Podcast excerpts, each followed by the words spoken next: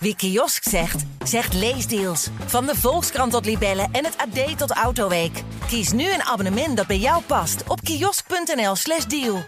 Dit programma wordt mede mogelijk gemaakt door Toto.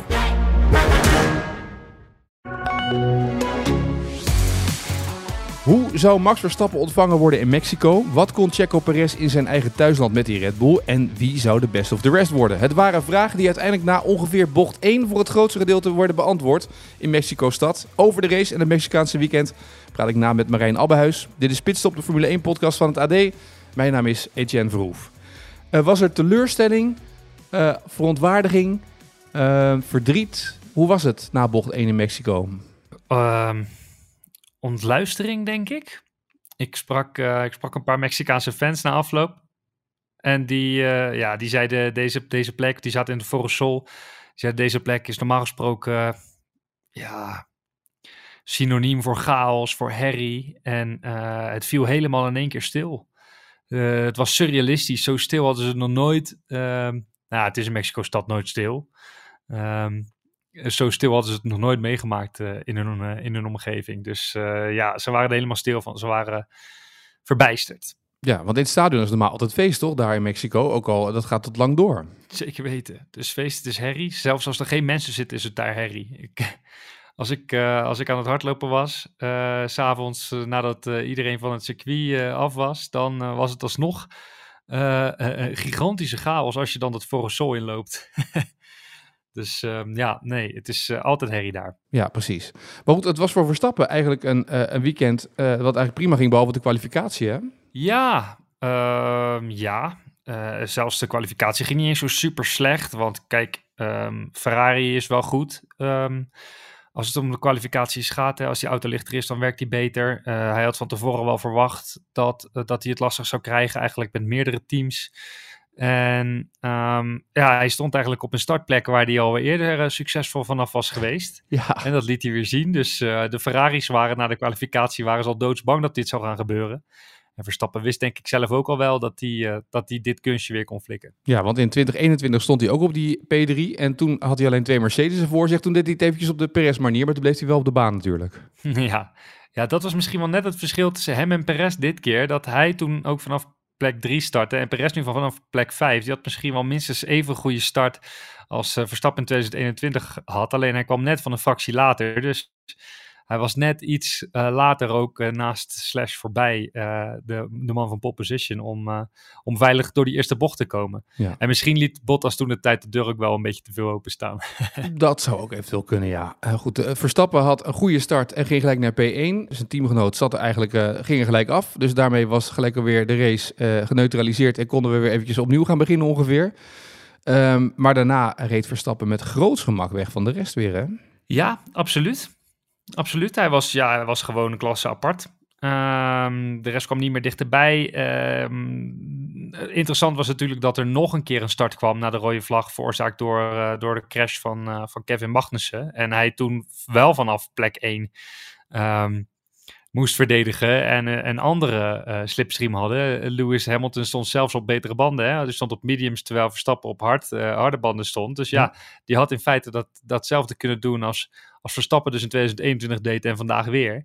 Maar ja, daarin zie je dan dus wel dat, ja, dat die snelheid van, van, van die Red Bull er gewoon wel is. En dat Verstappen gewoon mega alert is, super, super goede reflex heeft.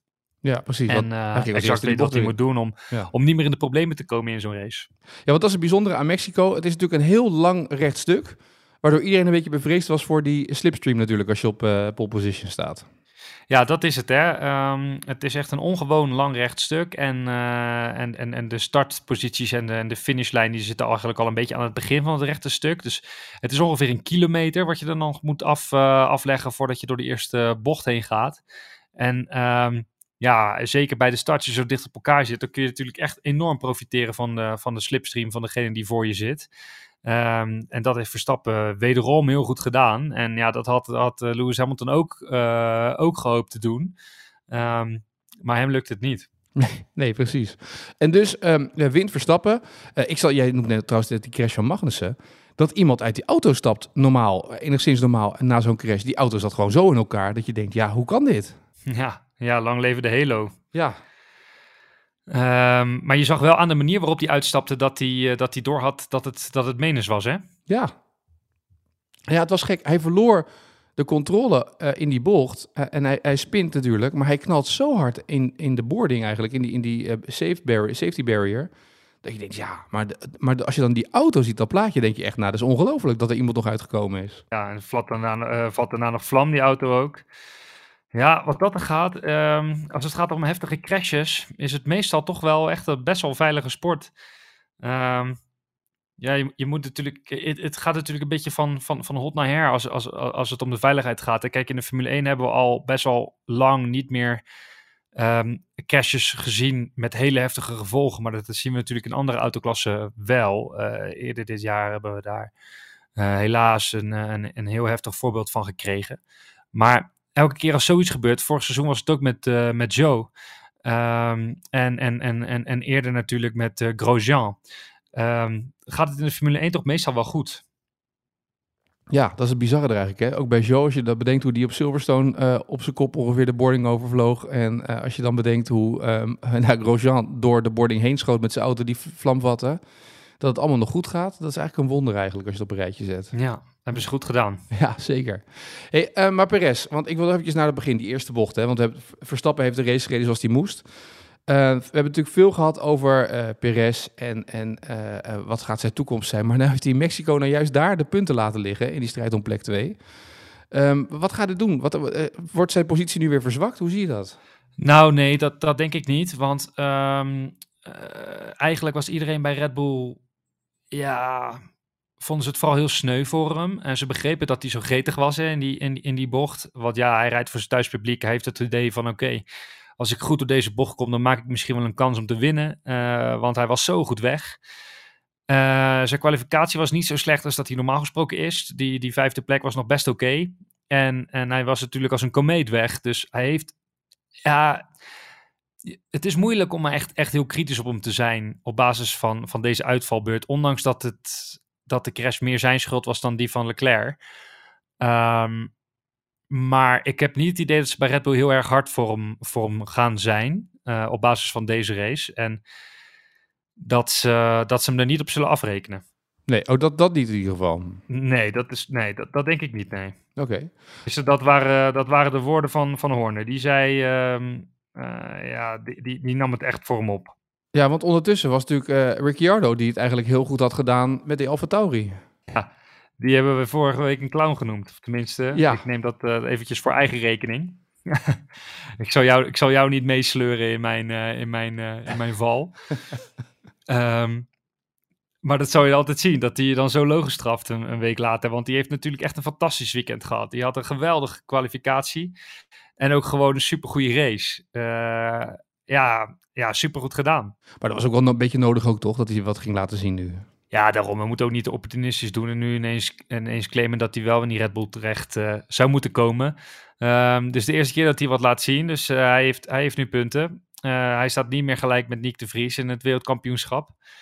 zal voor hem een opluchting zijn. Um, maar ja, kijk, weet je, het, het gaat hier natuurlijk wel om. Hè, dat op het moment dat je in een mindere auto rijdt, maar de kans schoon ziet om iets bijzonders te laten zien, dat je het dan doet. En kijk, dat heeft hij natuurlijk wel gedaan dit weekend. En je kunt hem eigenlijk uh, niet op een foutje betrappen. Um, en een prachtig resultaat. Nee, dat klopt. En het is ook alweer apart dat in deze dagkoersen die Formule 1 heten, tenminste voor plek 2, 3, 4, 5, voor die ploegen achter, of voor die teams achter Red Bull, um, dat daar ineens dan Ricciardo nu boven komt drijven, ineens met een top 10 finish, met deze finish, toch? Ja, en Alfa Tauri gaat van, uh, van 10 naar 8 hierdoor. Ja, dat is helemaal bijzonder toch weer, hoe dat dan weer gaat.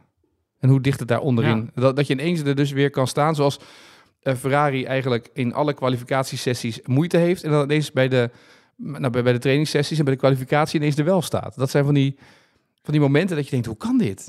Waar zit je nou naar te kijken? Ja, en andersom, hè? want Albon was in alle trainingssessies super snel. En uh, ja. als Tsunoda nou niet zo mega ongeduldig was geweest, want die had gewoon meer snelheid dan Piastri. En die had, als hij eventjes, eventjes iets kalmer was geweest, als hij er echt al voorbij gekomen, dan had hij ook nog een paar punten gepakt. En dan, dan, dan zitten ze ook Williams al op de hielen in het, in het wereldkampioenschap. Terwijl, ja, de Williams ziet er af en toe gewoon eigenlijk best wel goed uit. Albon heeft echt hele goede vrije trainingen gereden. En, dat, en, en ja, dat valt dan weer tegen in de kwalificatie en in de race. Dus ja, het zit heel dicht bij elkaar. Ja, maar wat is dat dan? Want ik kan me voorstellen dat het ook mega frustrerend is voor die coureurs, toch? Ja, het is hit en miss. Uh, het gaat gewoon over van. Um, het, ja, kijk, het gegeven is dat, dat, dat veel teams dicht bij elkaar zitten. hebben we het over de onderste drie. En dan, um, nou, op dit moment nummer twee tot met vier. En dat, daar reken ik dan uh, Mercedes, McLaren en Ferrari bij. En daarachter, ja, Aston Martin is momenteel even helemaal kwijt. Um, en, en Alpine. Maar die, ja, als het zo dicht bij elkaar zit onderling, dan, ja, dan kan het, kan het um, circuit afhankelijk kan het zijn van of dan de juiste setup is geko gekozen of de, of, het, ja, of de juiste beslissing is genomen, kan dan best wel veel impact hebben. En dat zie je eigenlijk het hele seizoen al wel. Ja, dat maakt dus het verschil tussen net een plek uh, uh, in de top 10 of net niet, bij wijze van spreken. Of plek 2, 3 op het podium of net niet. Ja, ja al, al hebben nu wel steeds dezelfde teams aan de bovenkant van de ranglijst um, het voortdurend goed. Want ja, McLaren is elk weekend goed, Mercedes is elk weekend goed. Um, op gepaste afstand van Red Bull weliswaar, maar die, um, die zijn wel constant aan het presteren nu. Ja, precies. En welke, uh, heb je nu een ploeg of een team dat er bovenuit steekt of niet? Ja, ik zou, ik zou toch nog steeds zeggen McLaren. En, en juist misschien wel vanwege dit weekend. Uh, klinkt een beetje gek omdat ze nu voor het eerst sinds. Omdat Norris voor het eerst sinds vijf Grand Prix. Dus hij was de laatste vier Grand Prix voor, voor Mexico. Stond hij op het podium, drie keer tweede. En nu voor het eerst niet. Maar hij had natuurlijk een waardeloze kwalificatie. En, uh, en hij schuift twaalf plekken op. Hij is vijfde geworden. En eigenlijk ook. Hij zei, ik stond van na afloop eventjes bij hem. En uh, hij zei ook van ja, we hadden niet per se verwacht dat we op dit circuit goed zouden zijn. En de conclusie is dan dus dat ze op elk circuit wel boven komen drijven. Dat ze op elk circuit uh, zichzelf een beetje verrassen. Dat is zelfs op Singapore, dat is, uh, dat is in Monza, dat is, ehm, dat is eigenlijk overal. Van Monza geloof ik niet, maar de laatste week is het voortdurend. Austin, Singapore, Japan en, dan, en dan vandaag waar die nog zoveel man voorbij kan rijden. Ja, dat zijn allemaal circuits met hele verschillende karakteristieken, waar hele verschillende dingen worden gevraagd. En um, ja, McLaren komt stevig bovendrijven, dus die hebben het echt wel goed voor elkaar. En um, ja, daarnaast doet Hamilton het gewoon hartstikke goed. Um, dus is die Mercedes ook wel aardig in orde. Ja, precies. Dus die Mercedes klopt ook wel. En Ferrari toch in die kwalificaties, ze doen toch nog wel aardig mee. Want jij zei van tevoren, nee, want jij had nog op Alonso ingezet natuurlijk. Dat zou je nog uitleggen waarom. Ja, nou eerst Ferrari. Ferrari is op race pace natuurlijk gewoon waardeloos. Die worden elke week in de race voorbij gereden terwijl ze een goede kwalificatie rijden. Dus uh, het is een, wat dat gaat, is het, ja, mogen ze nog van geluk spreken dat ze nu met Leclerc nog een, uh, een podiumplek uh, hebben gehad. Want het was vandaag niet, niet anders dan, uh, dan de afgelopen races. Als Perez gewoon erin blijft, dan, ja, dan, dan, dan, dan maken ze in principe geen kans op het podium, denk ik. Mm -hmm. En um, ja, Aston Martin had vorige week natuurlijk een, uh, een update, grote upgrade meegenomen naar, um, naar Austin. En dat uh, als je zeg maar in eerste instantie daarnaar keek, dan leek het allemaal niet zo goed te werken. Maar ik begreep zeg maar in de nababbel toch dat, dat want um, Lance Stroll die was nog opgerukt naar plek 9. Uh, uiteindelijk dan de zevende geworden, denk ik, vanwege al die disqualificaties. En uh, die had ook best wel aardige rondetijden genoteerd. Dus, en daar was dan nog, weer, nog, nog weer iets doorgezet um, met die upgrades. Dus ik had het idee dat die upgrades toch wel werkten. En dat Austin een beetje een vertekend beeld gaf. Uh, dus dat zij um, daarom uh, beter voor de dag zouden komen. Maar nou, ja. dat ging niet echt lekker. DNF, hè? Achter beide namen. Ja, ja. trouwens. Ik zat vorige week in Austin, zat ik, uh, zat ik in, een, uh, in een shuttlebusje van het circuit naar uh, de parkeerplaatsen. Mhm. -huh. Met een groepje engineers, monteurs van Alpine. En ehm, ik, ik, zat een beetje met hen te kletsen over hoe het met hen ging. En ja, dat aan het begin van het seizoen het er eigenlijk op leek dat ze toch echt wel een stuk sneller zouden zijn dan McLaren. En dat het nu helemaal is omgedraaid. Maar ook dat ze een stuk minder goed zouden zijn dan Aston Martin. En dat ze daar nu toch wel heel dichtbij in de buurt aan het komen zijn. En toen zeiden zij, ja, maar zij hebben ook maar één coureur. En daar doelden ze natuurlijk op dat Lance Stroll niet meetelt. En dat alleen Fernando Alonso daar uh, voor resultaten zorgt. Um, Vandaag hadden ze dus nul coureurs Ja. die, die de eindstreep haalden. Dus dat, daar zijn ze echt al flink eh, erop achteruit gegaan ten opzichte van vorige week in Austin. Vanuit de toch al best wel kritische ogen van de Alpine-monteurs. Maar wat ook heel frappant was aan wat zij vervolgens zeiden was... Ja, hoeveel coureurs hebben wij eigenlijk? En zij kwamen tot de conclusie dat ze er 1,4 hebben. Oh, Zij 1,4. vonden, Oké. ehm, Este- ja, zij vonden Esteban Ocon niet meer dan 0,4 coureur waard. Dus ze waren ook behoorlijk kritisch op hun, eh, op hun eigen coureur. En eigenlijk op dat moment ook enorm opgelucht dat ze een keer eh, twee hele, met twee hele auto's de zondag ingingen. Want dit was een zat de zaterdagavond waarop dit gesprek plaatsvond. Ehm, omdat die eh, zoveel sloopt. Ja, nou, dat, dat begrijp ik ook wel weer. Aan de andere kant is bij Alpine hebben ze nu investeerders. Hè? Allerlei bekende eh, sporters hebben er geïnvesteerd. Dus dat moet helemaal goed komen volgend jaar natuurlijk. Ja, nou dat denken ze elk jaar hè, dat het helemaal goed komt volgend jaar. Ja, nou goed. Maar als je bij door blijft schrijven naar volgende jaren. Eh, ondertussen heeft Verstappen wel... eh, Nou, misschien moeten die monteurs wat, wat, wat meer naar zichzelf kijken in plaats van Ocon zo hard eh, afserveren. Dat zou misschien ook een idee kunnen zijn. Ondertussen heeft Verstappen wel weer een record te pakken. 16 overwinningen in één seizoen. Ehm, dat record van zichzelf heeft hij daarmee verbroken. Is hij op weg naar eh, Vettel als het gaat om meeste overwinningen. De 53 heeft, hij, eh, heeft Vettel. Hij zit op 51 Verstappen. Dus kan hij dit jaar ook nog halen, toch? In de Verstappen bingo. Nou, dat kan zeker. Ja, dan, als hij eh, als hij de twee van de drie nog wint, dan staat hij naast Vettel. Als hij ze alle drie wint, staat hij ervoor. Brazilië, eh, volgende, volgend weekend. Dan Vegas. En dan als laatste eh, de afsluiting van het seizoen, toch? Absoluut. Dan heeft hij dat record ook weer te pakken. Werd er trouwens gejuicht voor hem in Mexico toen Verstappen op het podium stond als nummer 1? Ja, Oh, ja, dat is gek hè? Nou ja, je verwacht het niet. Nee, gezien vorig jaar en alles wat er gebeurd is bij, eh, Mex- in Mexico. Ja, in Brazilië. Ja, Alles wat er gebeurd is in Brazilië. Ja. Ja, want eh, in Mexico is hij eigenlijk altijd best wel populair geweest. En eh, dat was hij vorig jaar eigenlijk ook nog wel. En een week daarna eh, liet hij eh Perez niet voorbij gaan. Eh, en gunde hij hem geen extra punten in de strijd om de tweede plek om de wereldtitel. Nou goed, weet je, dat is allemaal. Daar is al heel veel gezegd, over gezegd en over geschreven. Maar de populariteit van, van Verstappen in Mexico was eigenlijk wel weg. En daarom had iedereen verwacht dat hij dit weekend niet bepaald warm onthaald zou worden. Maar dat is eigenlijk alles meegevallen. Ook daar heb ik wat Mexicaanse fans over gesproken. En die zeiden ja, als je dan zo met je eigen ogen kijkt naar wat hij presteert, wat hij doet, hoe hij over zo'n circuit rijdt. Het lijkt wel alsof hij zweeft, waar de anderen ploeteren. Eh, alsof je naar Cristiano Ronaldo kijkt, die tegen een bal aantrapt. eh, ten opzichte van een normale voetballer, wat er heel anders uitziet. Het is mooier, het is sneller, het is beter.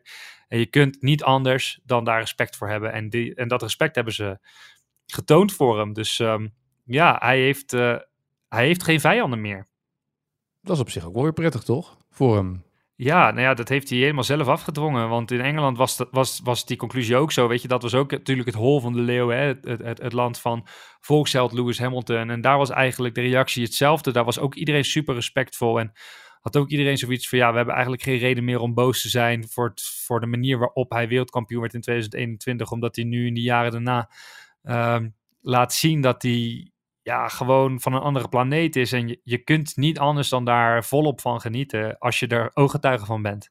Ja, want dat, dat is het, dat, zo voelt het wel inderdaad. Hoe die er soms doorheen snijdt. Dat je denkt, oké, het, zweeft, het zweeft er doorheen over het circuit. Ja, weet je, ook hier weer. Hij doet gewoon altijd precies het goede. En dan, hij staat dan op plek drie. En die eerste, hoe die naar die eerste bocht toe rijdt, is echt wel fenomenaal hoor. En kijk, hij komt niet in de problemen. En hij komt er altijd zo makkelijk langs. En hij kiest altijd de juiste lijn. En hij wacht altijd op het juiste moment. En ja, het is, het is, en het meest bijzondere is dat hij het week in week uit doet. Het is zo absurd constant en het niveau wat hij laat zien is zo extreem hoog. Ja, ik begrijp heel goed dat als je eens, kijk, ik zit elke week zit ik naar hem te kijken. Ehm, maar als je natuurlijk eh, eh, fan bent en je koopt een kaartje voor een Grand Prix, normaal gesproken doe je dat één keer per seizoen. En dan krijg je dus één keer per jaar krijg je dat met je eigen ogen te zien. Zien het voor je neus gebeuren. En dan kan ik me heel goed voorstellen dat je daar dan elke keer opnieuw of ja, misschien juist die ene keer. Want ik weet natuurlijk niet of, of, of, of, of, of die mensen die vandaag in het Forest Sol zaten, of ze daar elk jaar eh, zitten. Maar dat je dan op dat moment daar toch gewoon ja, heel erg van onder de indruk bent. Ja. Eén ding wil ik nog van je weten. Eh, een Grand Prix van Mexico. Is dat nou een must visit of niet? ja, ik zit een beetje te kijken, maar ik vind het een Eh. nieuwe rubriek die we moeten toevoegen aan deze podcast. Moet je er nou heen als Nederlandse fan een keer, ja of nee? Eh, ja. Ja? Maar moet je op de goede kant zitten Ja. van de circuit, begrijp ik hieruit. Nou, je moet in dat Forest Sol zitten, dat is fantastisch. Uh, dat is echt super gaaf. Is een onwijs, uh, onwijs coole plek. Uh, enorm veel sfeer, enorm veel herrie. en, en, en, en, en sfeer en, en herrie heb je vervolgens in de hele stad. Op elk moment dat je buiten bent. Um, het is altijd chaos. En er is altijd tof om mee te maken. het is een hele bijzondere plek om te zijn. ook een plek waar je na een paar dagen dood en doodmoe van wordt. Omdat het heel veel van je vraagt. je wordt extreem overprikkeld hier. Maar het is wel de moeite waard om, om het een keertje te doen, ja. Ja, en dan met je hotel, moet je in de buurt van het circuit gaan zitten of moet je in de stad gaan zitten? Nou, ik zit in de stad. Ik zit in de buurt van een metrostation. Ik ga met de metro in en weer, want rijden, het verkeer is echt, dat is, ja, dat is absurd. Dat, het staat altijd vast, tot echt midden in de nacht. En het is zo chaotisch. En overigens is de metro ook chaotisch, want je staat met 40 miljoen mensen in, in een cabine, voor je gevoel. Uh, maar je kunt in ieder geval op schema reizen. Ja, dus de metro pakken is de tip als je erheen gaat. En in ieder geval niet met de auto naar het circuit willen gaan. Klopt, want iedereen van buiten Mexico, van buiten Zuid-Amerika zegt het is gevaarlijk om de metro te nemen in Mexico-stad. Maar daar denken de Mexicanen uh, zelf heel anders over. En uh, dat kan ik inmiddels beamen. Ik heb me geen seconde onveilig gevoeld in deze stad tot nu toe. Oké, okay, nou dat is goed om te weten. Uh, dan gaan we op naar Brazilië volgende week. Dat is de volgende Grand Prix op het schema. Ik heb dinsdag weer, een, weer keurig netjes een nachtvlucht. Dus uh, dinsdag op woensdag uh, overnacht ik in een, in een vliegtuig en dan gaan we gewoon weer verder. Ja, dan, dat, dat is jouw wereldreisschema is dit. Het zijn er drie achter elkaar en dan is Arjan weer degene die naar Vegas gaat, geloof ik, hè? Ja, klopt, ja. ja dan heb ik even twee weekjes uh, rust. Kan ja. ik de familie weer bezoeken. Dat is ook leuk, kan je weer voorstellen. Zeg je, hoi, ik ben Marijn. ja, ik was hier ook nog, ja, dat klopt. Precies. Goed, dan spreek je volgende week weer, maar dan vanuit Brazilië. ik wens je een goede vlucht, een goede reis en tot donderdag in de videoversie en tot zondag in de podcastversie dan. Super.